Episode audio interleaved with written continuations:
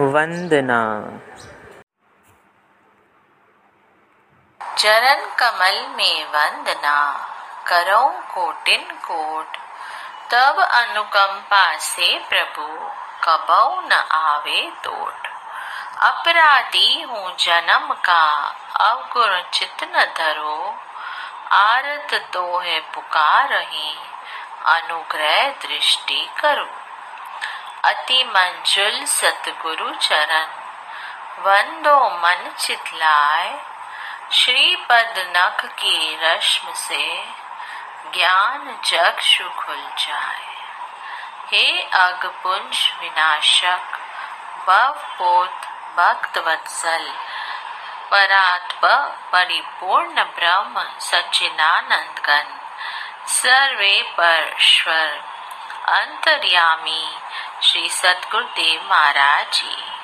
मैं आपके चरण सरोरूहों में शत प्रतिशत कोटित दंडवत वंदना करता आपकी ही अनुपम कृपा के लिए मैं द्वार पर दामन पसारे खड़ा हूँ।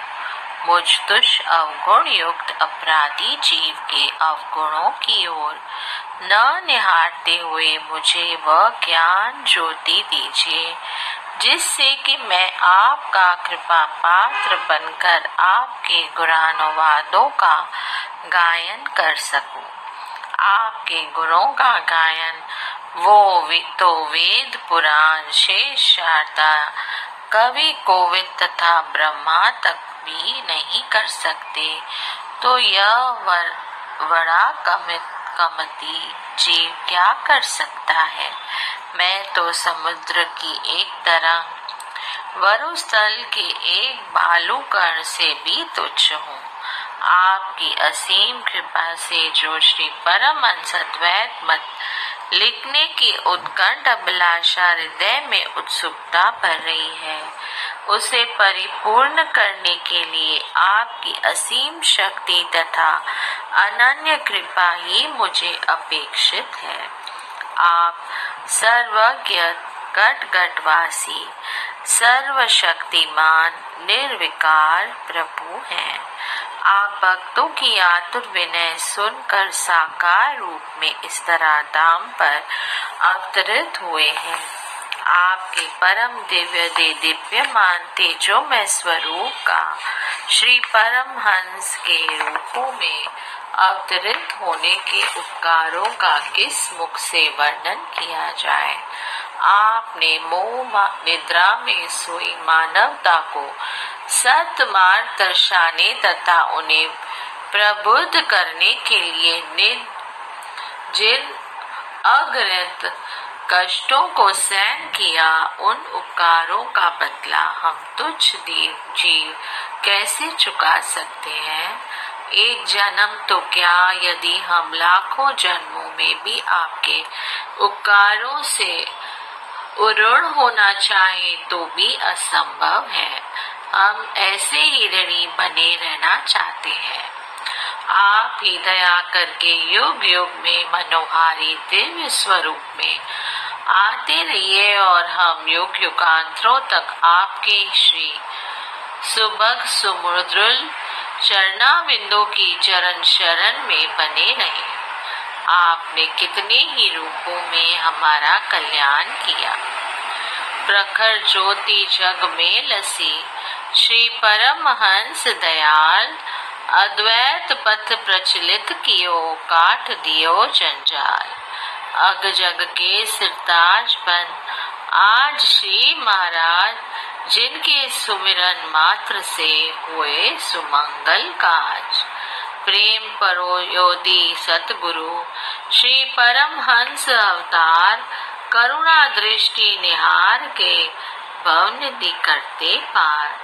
सतमार्ग दर्शावने, देने सत्य संदेश, प्रकटे दीन दयाल जी त्रिभुवन के अखिलेश। चरण कमल की टेक ले, क्षण में किया निहाल करुणाधर भव जल के श्री सतगुरु दाता दयाल त्रिभुवन मोहन कृपालु शरणागत वत्सल प्रभु आपने हम कली कुटिल जीवों का उद्धार करने के लिए किस प्रकार विविध रूपों में एक अखंड ज्योति को जगाए रखा है अब आपके अतिरिक्त मेरा इस संसार में कोई नहीं है आपकी जीवन सर्वस्व हो मुझ पर अनुग्रह दृष्टि कीजिए।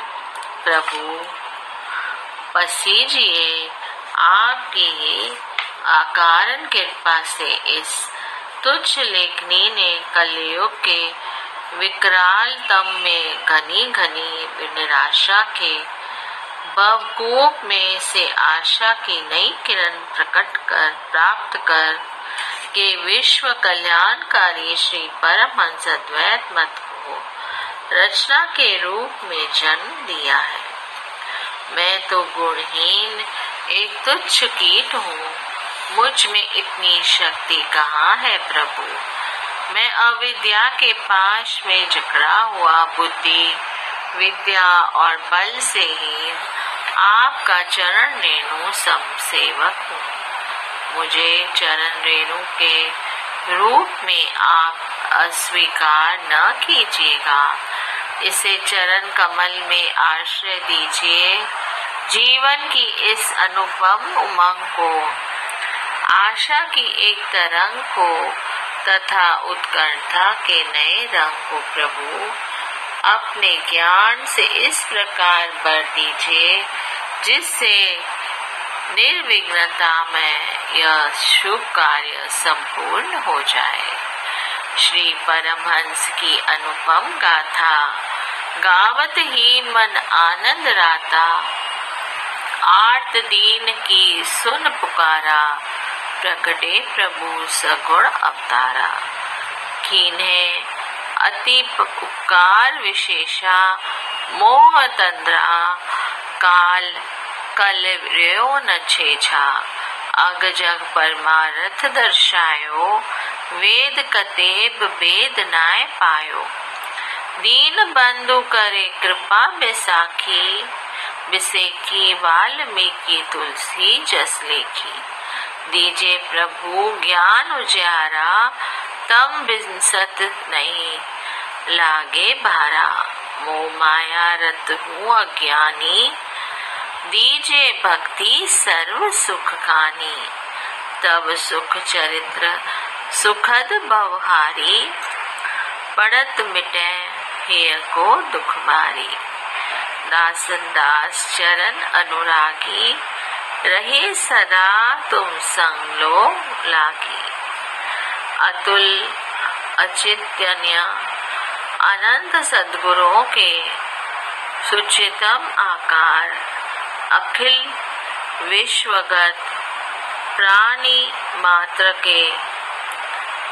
सहज, समर्थ सुदृढ़ वर श्री सतगुरुदेव परमहंस जी के श्री सुमुंजल सुबक, सुकोमल चरणारविंदों में साष्टांग कोटि कोटि दंडवत वंदना कर यही माँगता हूँ कि प्रभु, अब इस स्वीक्रिय व्रत कर कर कमलों से इस तुच्छ लेखनी को शक्ति प्रदान कीजिए।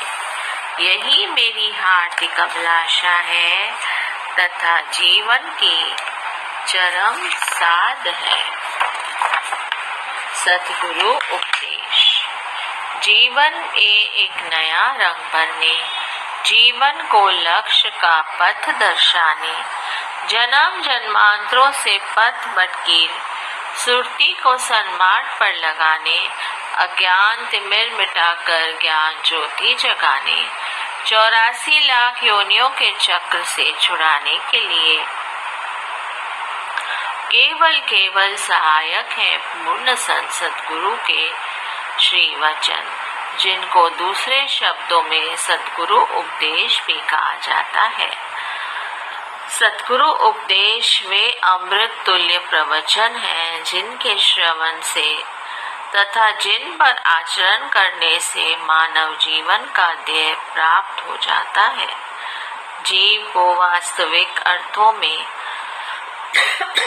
यथार्थ जीवन मिलता है।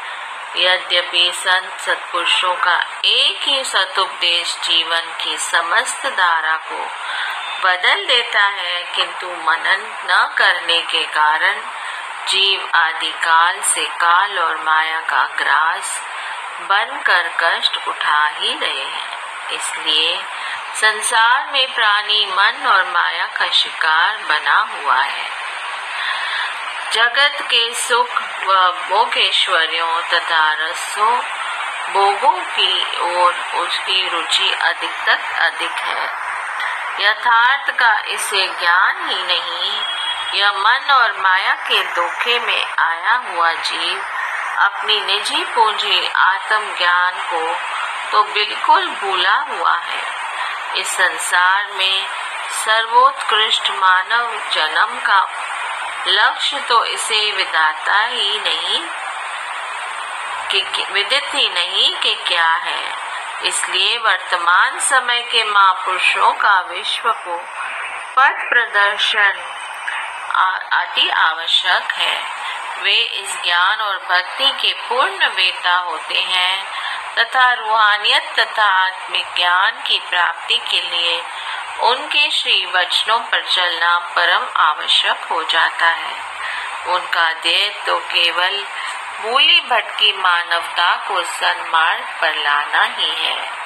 इसलिए मनमति को त्याग कर गुरमति को ग्रहण करना उनके ब, अपने बल विद्या बुद्धि चतुराई तथा अम्भाव का त्याग कर उनके पावन सदुपदेशों को जीवन का दय बनाकर मन को उस सांचे में डालना ही जीव का परम प्रथम कर्तव्य है।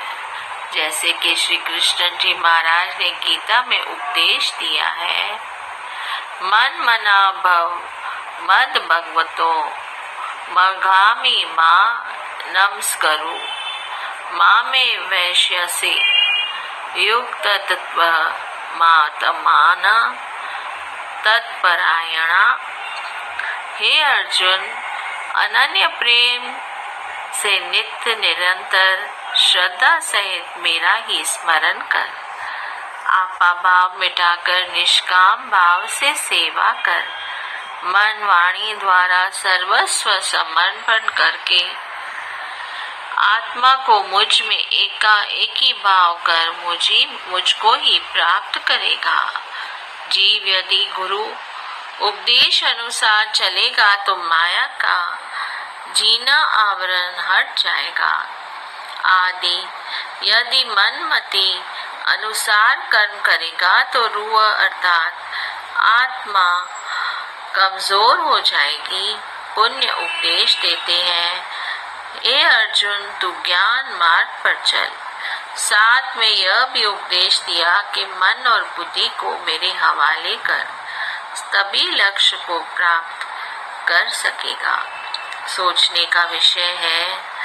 कि शारीरिक निर्वाह के लिए प्रत्येक विद्या को ग्रहण करने के लिए उसी अनुरूप गुण संपन्न शिक्षक की आवश्यकता होती है।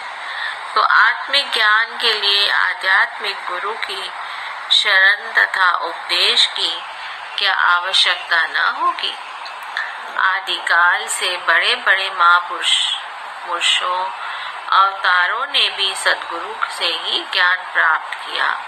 श्री परमहंस अद्वैत मत के संस्थापक कलयुग के भगवत श्री परमहंस दयाल जी ने साक्षात बार ब्रह्म होते हुए गुरु दीक्षा की परंपरा का पालन किया।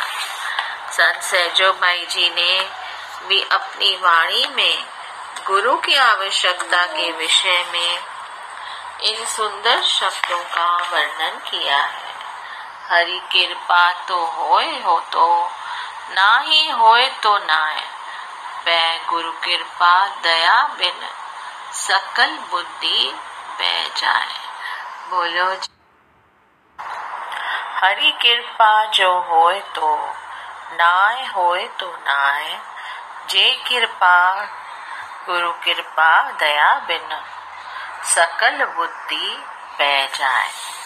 अर्थात भगवान की कृपा यदि होती है तो अच्छा है। परंतु पूर्ण संत पुरुषों की चरण शरण तो प्राप्त होनी ही चाहिए। उनकी दया बिना जीव की बुद्धि, चतुराई सब निरर्थक है। यही भक्ति जिसे दूसरे शब्दों में आध्यात्मिक विद्या भी कहते हैं, बिना सत्पुरुषों की संगति के प्राप्त नहीं होती। इसका दूसरा नाम है पराविद्या। उपनिषद वाक्य में जिस विद्या को पराविद्या का नाम दिया गया है, यदि इसके सर्वसाधारण शब्दार्थ पर ध्यान दिया जाए तो यही कहा जा सकता है कि परे से परे मानो यह ज्ञान सर्वोपरि है। कर्म और ज्ञान इंद्रियों की पहुँच से परे, इंद्रियों तथा इंद्रिय विषयों से परे, देवी देवताओं की शक्ति से भी परे। अथ पराया तद शरम दिग्मते जिस विद्या के द्वारा उसी अविनाशी ब्रह्म को प्राप्त किया जा सकता है, वह परा विद्या है। अविनाशी ब्रह्म।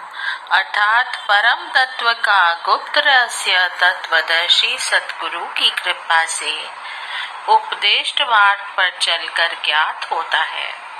जिस प्रकार विद्युत बिजली तरह का तारा का संबंध यदि हीटर प्रेस आदि से जोड़ा जाए तो यह प्रज्वलित होकर उष्णता प्रदान करती है।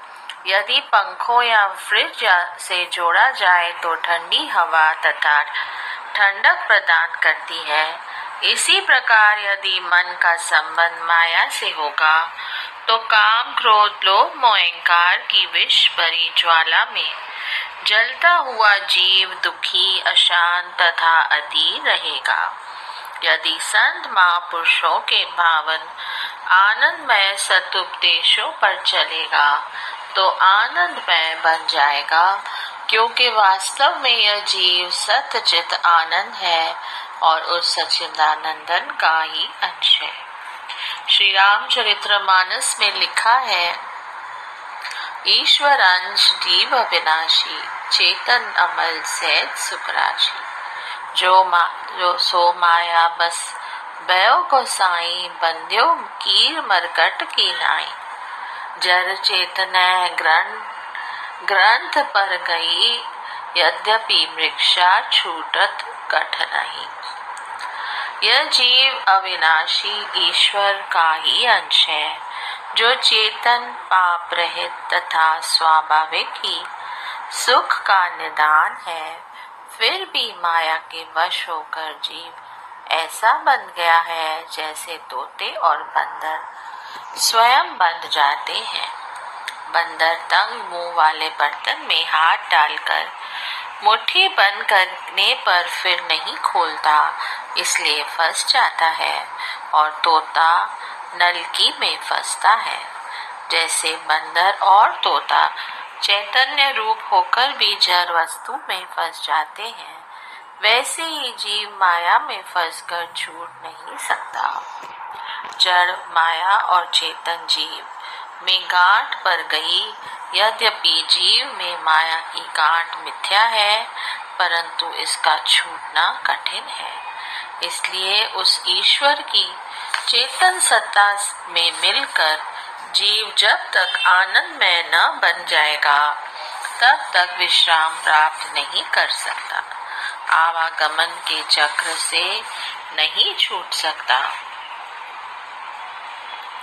जड़, माया और चेतन जीव में गांठ पर गई। यद्यपि जीव में माया की गांठ मिथ्या है, परंतु इसका छूटना कठिन है। श्री रामचरित्र मानस के उत्तरकांड में गोस्वामी तुलसीदास जी ने वर्णन किया है गुरु बिन भव निध्य तरह न कोई, जो बिरंज शंकर सम गुरु के बिना संसार सागर से कोई पार नहीं हो सकता। चाहे कोई ब्रह्मा या शंकर के समान ही क्यों न बन जाए। भाव यह कि संसार में आकर जीव को आंतरिक शांति और शाश्वत सुख की प्राप्ति बिना गुरु के नहीं हो सकती। अनेक योगी, ऋषि, मुनि और तपस्वी इस चिरंतन सुख को की खोज कर चुके, परंतु वह दिव्य आनंद गुरु के बिना उन्हें कहीं भी प्राप्त नहीं हुआ। हमारे धार्मिक ग्रंथ तथा संत महापुरुषों की वाणिया इसी तथ्य का प्रतिपादन करा, करती हैं कि पूर्ण सदगुरु की प्राप्ति के बिना आध्यात्मिक ज्ञान में पूर्णता नहीं हो सकती, क्योंकि संत महापुरुष ही इस ज्ञान के पारंगत होते हैं। सतगुरु उपदेश की महिमा का वर्णन करती हुई पार्वती जी सप्त ऋषियों के प्रति कथन करती हैं। तजौ नारद, कर उपदेशु, आप कहे सत बार महेशु। नारद बचन न मैं परिहरू, बसो भवन उजरो नहीं धराऊं।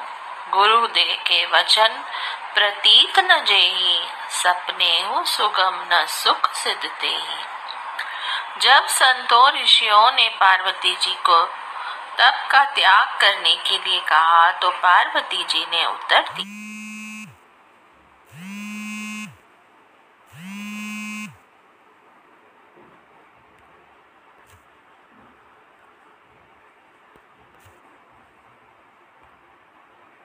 दिया मैं नारद जी, गुरु।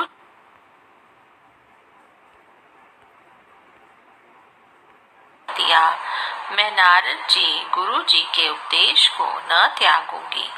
चाहे मुझे शिव जी स्वयं सौ बार भी क्यों न कहे। मैं नारद जी अर्थात गुरु के वचनों का उल्लंघन नहीं करूँगी। चाहे अब मेरा घर बसे अथवा उछरे इससे नहीं डरती क्योंकि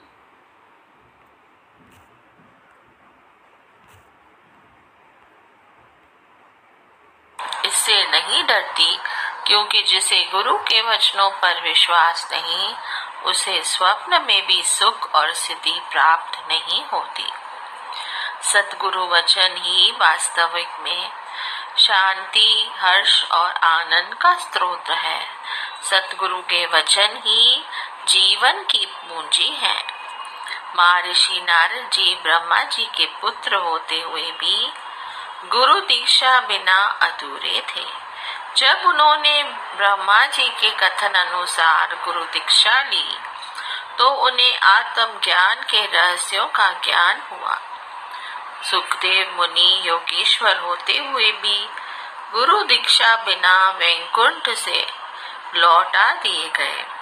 भाव यह कि गुरु उपदेश, यह वह संजीवनी है जिसका पान करने से काम क्रोध लोभ, मोह आदि मानसिक रोग दूर हो जाते हैं। और जीव चौरासी लाख योनियों के आवागमन से छुटकारा पा लेता है। यह वह अमृत है जिसे पीते ही मानस जन्म का देह उद्भासित उद्भासित हो जाता है। गोस्वामी तुलसीदास जी ने वंदना प्रसंग में वर्णन किया है। बधु गुरुपद कंज, कृपा सिंधु नर रूप हरि महामोतम पुंज, जासु वचन रवि कर निकर। अर्थात श्री सतगुरुदेव महाराज जी की दया के सागर मनुष्य रूपे में साक्षात पार ब्रह्म है। उनके श्री चरण कमलों में मैं वंदना करता हूँ। उनके श्री वचन सूर्य की किरणों के समूह है, जिनसे घना घना मोह का अंधकार नष्ट हो जाता है। अर्थात सदगुरु के वचन तथा उपदेश जीव के सारे जीवन को बदल देते हैं। संत महापुरुष अपनी वाणियों द्वारा जीव के मन पर चोट कर आत्मज्ञान का लेप करते हैं। जैसे कि संत महापुरुषों के एक वचन ने डाकू को ऋषि वाल्मीकि बना दिया। संत भुल्ले शाह के गुरुदेव ने केवल इतना ही कहा था, बोले हाँ शोदा की पाना इधरो पुटड़ा ते ओतरो लाना के इस उपदेश ने बुल्ले शाह के समस्त जीवन को परिवर्तन कर दिया। जीवन में स्फूर्ति ला दी। अब तो भुल्ला शाह की समस्त चित्रवृत्तियों का केंद्र श्री गुरुदेव के श्री वचन बन गए। बुल्ले शाह संसार को भूल गए और शाह के स्थान पर संत बन गए। कितनी शक्ति है संत महापुरुषों के वचनों में? इसलिए तो संत महापुरुषों की अवस्था होती है, तथा जीव सुधार हेतु ही वे उपदेशामृत की पावन गंगा बहाया करते हैं। संत वचन अटल, सुखदायी तथा कल्याणकारी है।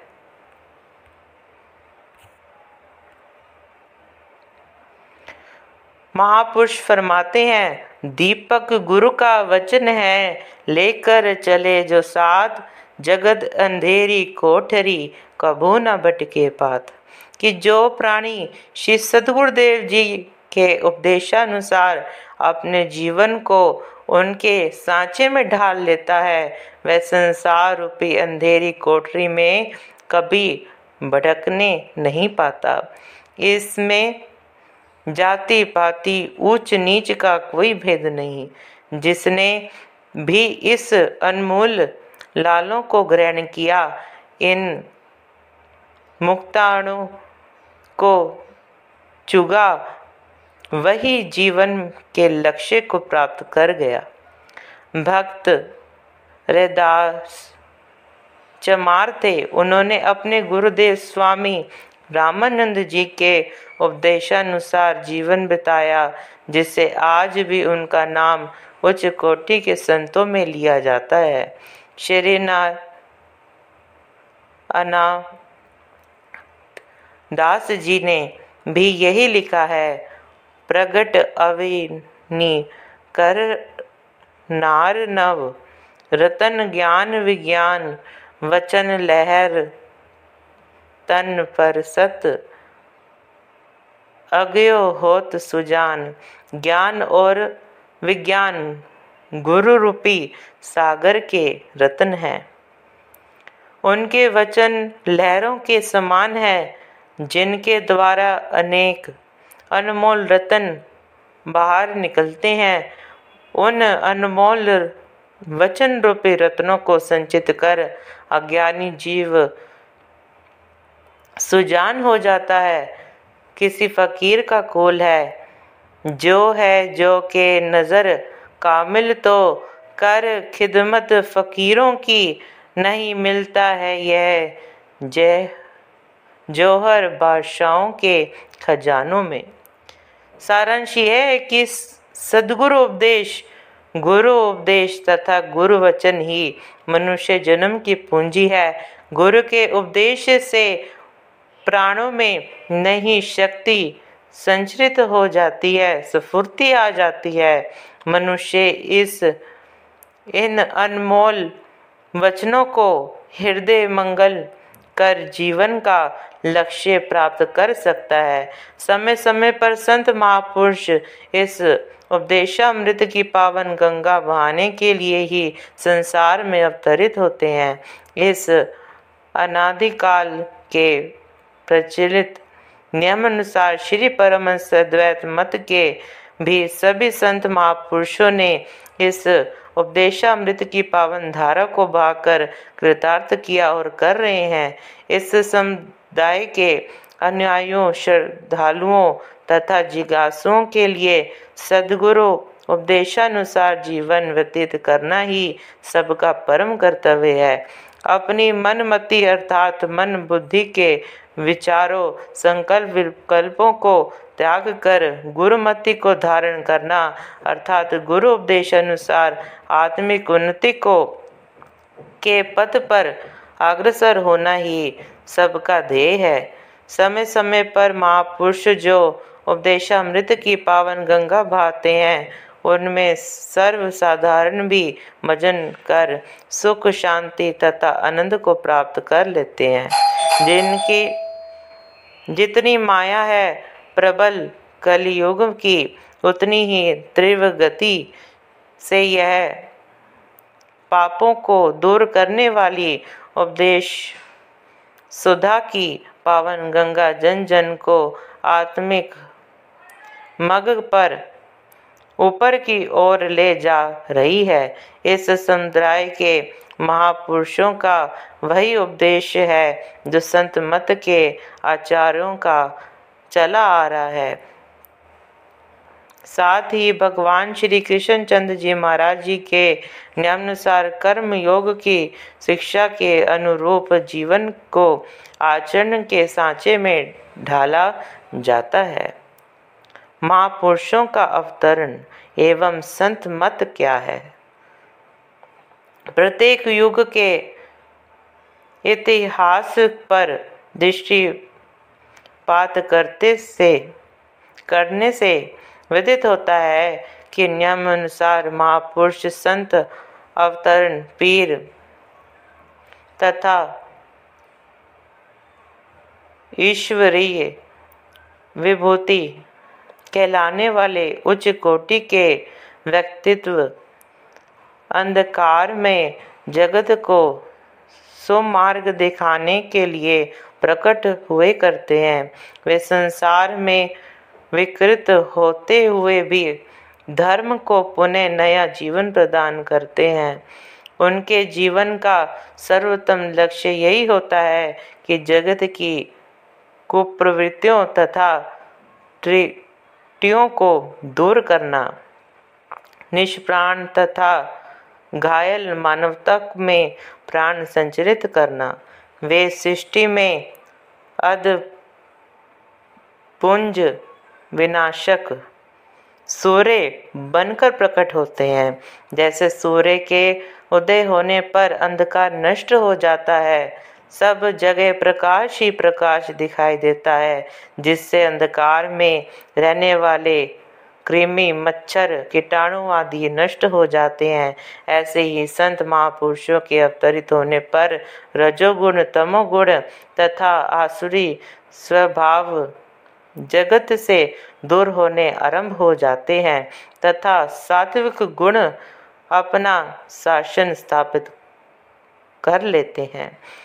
उन महान आत्माओं का अवतरण ही केवल ऐसा समय में होता है, जबकि जब जब जन साधारण इंद्रिय प्रत्यय एवं विश्व मुक्ता को ही जीवन का लक्ष्य समझने लगते हैं, तथा शारीरिक सुख भोग विषय विलास, भोग ऐश्वर को ही जीव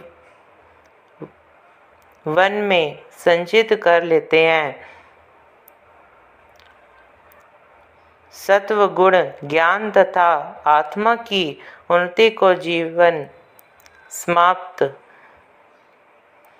मानने के स्थान पर रजोगुण, तामसी वृत्तियाँ, स्वार्थ, परता तथा भोग, लिप्सा का सहारा लिया। जाने लगता है। काम, क्रोध, लोभ, मोह, अहंकार रूपी शत्रुओं को मृत समझकर उनके इशारों पर नृत्य होता है। मन माया के अधीन होकर मानव दिन रात 24 घंटे माया प्राप्त करने में संचलित कर लेता है। संसार बुराइयों को प्रवृत्तियों तथा रजो तमोगुण से पिरकर, गिरकर इन्हें जीवन का आदर्श मान लेता है। भाव यह है कि शारीरिक सुख भोगों के पीछे आत्मिक आनंद को भूलकर बिल्कुल भूल देता है। तो ऐसे समय में बुराई, आसुरी प्रवृत्तियाँ तथा पापों का समूल नाश करके भलाई, सच्चाई तथा पुण्य का बीज बोने के लिए सत्व गुण का उज्जवल बोल जयकारा, बोल मेरे श्री गुरु महाराज की जय। बोलो जयकारा बोल मेरे श्री गुरु महाराज की जय। बोलो श्री परमहंस दयाल जी महाराज की जय। बोलो जयकारा बोल मेरे श्री गुरु महाराज की जय। बोलो श्री परमहंस दयाल जी महाराज की जय